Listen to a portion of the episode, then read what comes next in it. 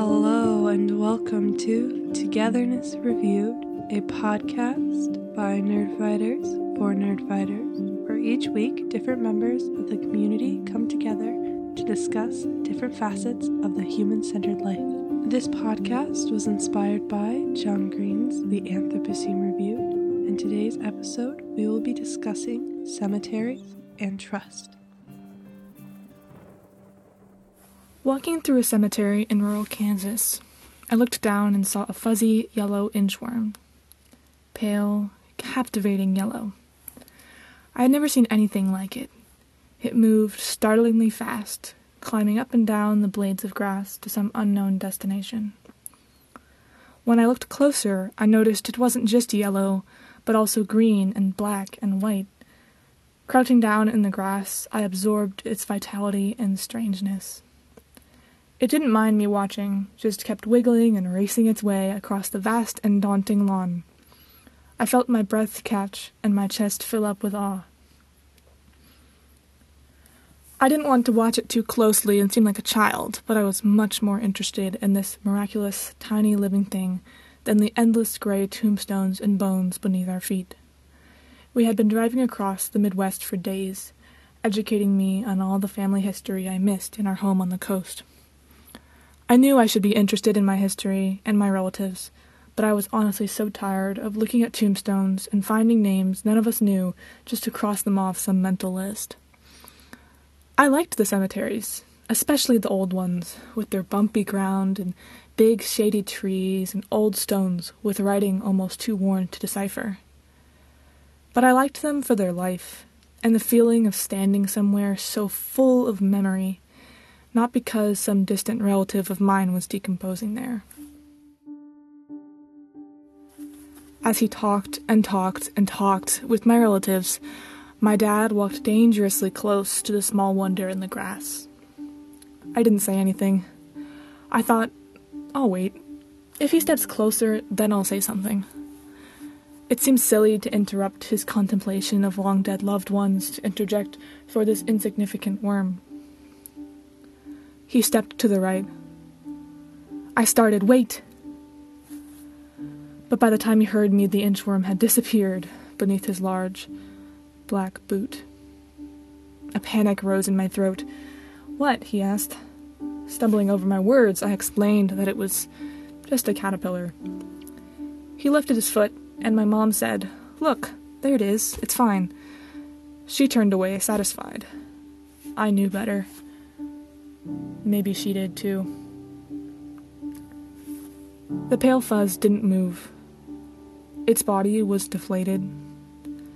Its tiny legs, moving with such purpose a few minutes before, were still. A needless death, taken without malice or care. The collateral. In her book, Braiding Sweetgrass, Robin Wall Kimmerer describes how the words collateral damage, quote, ask us to turn our faces away, as if man made destruction were an inescapable fact of nature, unquote. The words collateral damage ask us to agree that our human race is marching forward, and that the loss of lives along the way is a sad but necessary side effect. But Kimmerer doesn't accept this avoidance of the pain that we cause. She describes a summer night when she and her daughters drove out to the road by Labrador Pond, a seasonal mating ground for salamanders. The slow, soft salamanders had to crawl across the road to reach their destination, but many weren't fast enough to avoid the speeding cars. Kimmerer and her daughters spent the night searching for salamanders on the pavement and ferrying them across the road. She writes Tonight, the salamander's biggest threat is the cars that go speeding by, their occupants unaware of the spectacle that is taking place beneath their tires. From inside the car, listening to late night radio, you just don't know. But standing on the roadside, you can hear the pop of the body, hear the moment when a glistening being, following magnetic trails toward love, is reduced to red pulp on the pavement. We try to work faster, but there are so many, and we are so few. Maybe it is easier to stay inside our cars. Maybe it would have been easier if I never crouched down in the grass if I stayed standing and staring at the tombstones. But I would rather notice, stand by the roadside, and bear witness to the suffering than remain comfortably oblivious. Before we go on, I should probably tell you that I may not be qualified to write this review. I haven't spent much time in cemeteries beyond this one road trip, which, admittedly, did contain a lot of cemetery visits, and I've never lost anyone truly close to me. Other than the death of my grandparents when I was too young to really remember, grief has been something I watch others go through and wonder how to help with from a distance. I haven't visited the gravestone of someone I deeply miss. But I did mourn the loss of that small caterpillar. I grieved as we drove away, holding the tightness in my chest to keep it from leaking out. I was supposed to care about my dead family, not a dead worm. It would seem so silly, childish. I must have killed so many worms of my own, walking carelessly across the ground with my big feet. This anecdote is so metaphorically resonant, it's almost comical. I promise I didn't make it up. Ironically, by contemplating death, we caused more of it. Humanity crushes so much beneath its feet, never noticing or choosing not to. Like me, those of us who notice often wait too long to speak up. Instead of wondering at the life all around us, we move on to the more important business of human corpses long gone. We are all responsible. Wonder and curiosity and awe seem like weaknesses to hide, when in fact they are the only way forward. Feeling and noticing and falling into wonder and being hit with the ache of sudden loss has to be better than never seeing the life at all. But, as all metaphors do, this one fails at a point. Humanity does cause much death without knowing, but much of it is purposeful, as we would squash an ant. As my dad's elderly cousin showed us his farm, we came across a strip of land by the river. This was Indian land, he said. He explained that it was never homesteaded until the government lied again and pushed its native keepers further west. A white man gobbled it up, and now my family owns it. As if you could truly own the universe contained inside that land, the millions of lives sustained by that soil. I was raised on thievery and lies. This land is part of my family's identity, home to stories of settlers and wagons and heroic homesteaders and our bones rest on stolen land.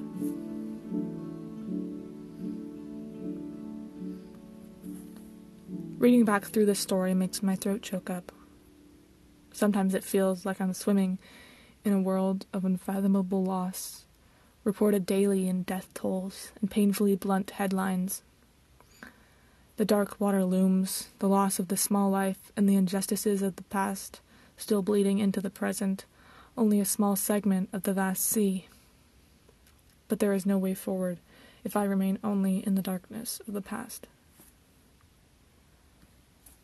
When speaking of the salamanders, Kimmerer writes If grief can be a doorway to love, then let us all weep for the world we are breaking apart so we can love it back to wholeness again.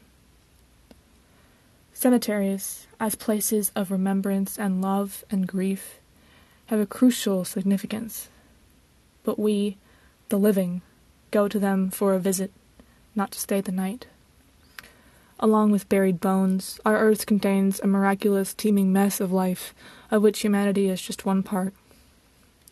For every caterpillar we squash with our big boots, the caterpillar and the we, representing many things, of course. There are thousands more going along their merry way, clambering up and down the blades of grass nearby.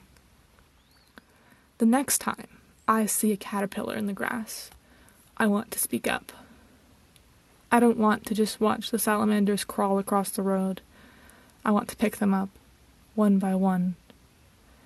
There is so much life left in this crumbling world. I give cemeteries 3.5 stars.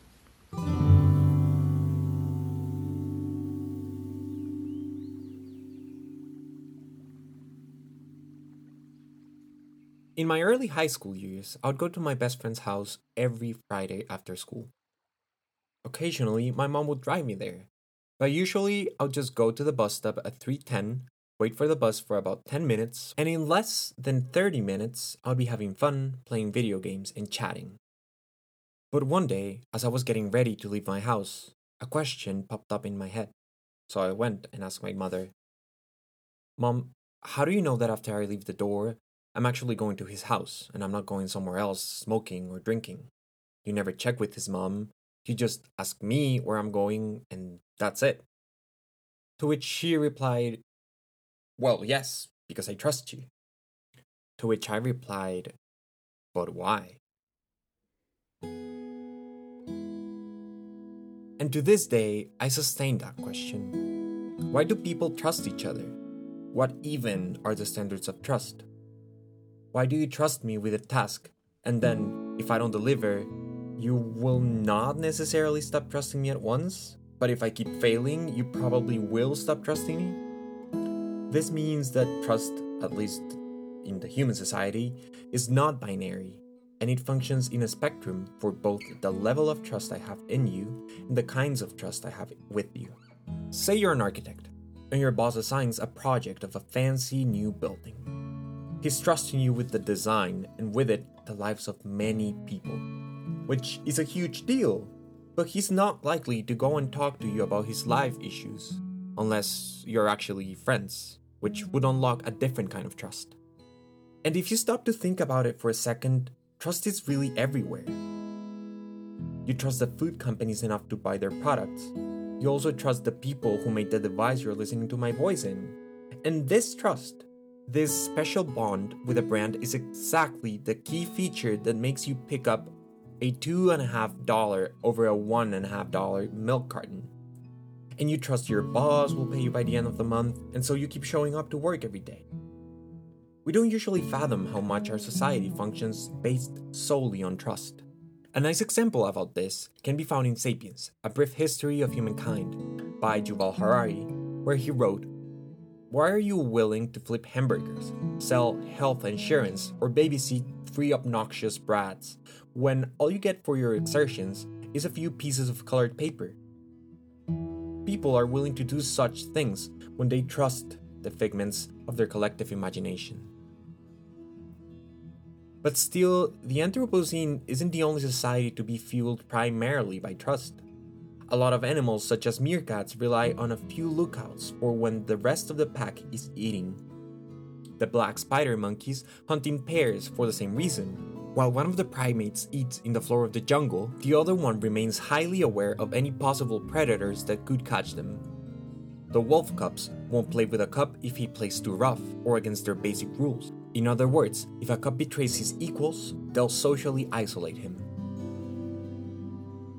One of the explanations evolutionary biologists have offered about why we trust each other is that it was advantageous for a species to work together, for it made them stronger as a group by exploiting everyone's ability while supporting each other's weaknesses.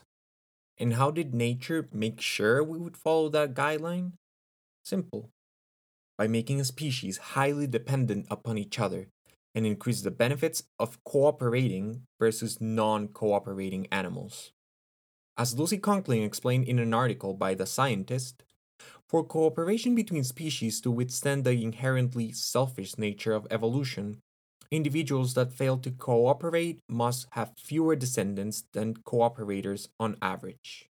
Philosophy has given a lot of thought to this as well, trying to explain the nature of trust, the value of it, when should we trust, and might even explain that we only trust each other when the circumstances demand it. It takes into account the vulnerability element of this act and how, according to the Stanford Encyclopedia of Philosophy, what we risk while trusting is the loss of the things that we entrust to others, including our self respect, perhaps, which can be shattered by the betrayal of our trust.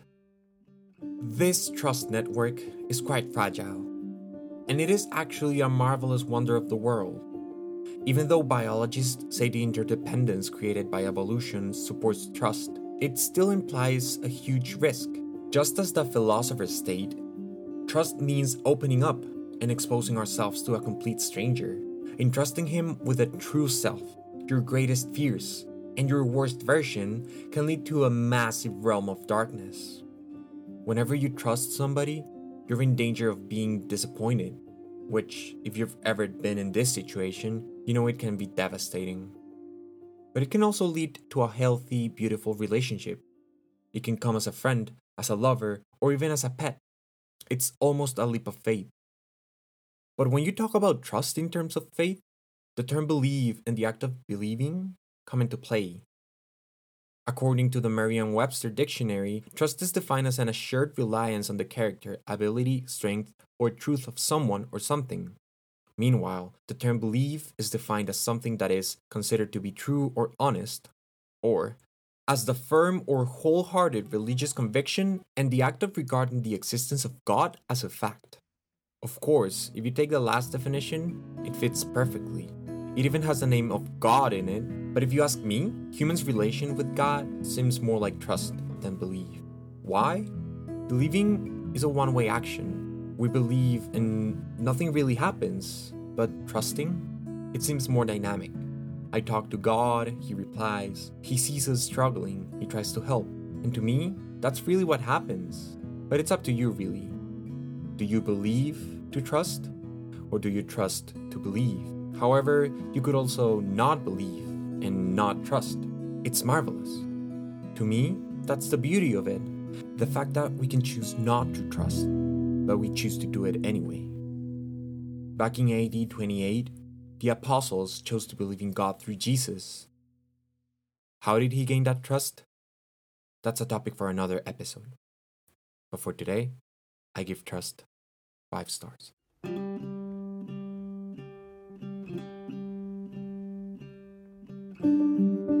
If you would like more Togetherness Reviewed, be sure to follow us on Twitter at Together Review, to send us an email at togethernessreviewed at gmail.com, or reach out to us in the Discord, which will be linked in the description of this episode. Thank you so much to everyone who has supported us thus far, from writing essays to editing essays, making music, or just being here in general. This podcast was inspired by John Green's The Anthropocene Reviewed Episodes come out every other Sunday, and we are so thankful for everyone who has been here. As they say in my hometown, don't forget to be awesome.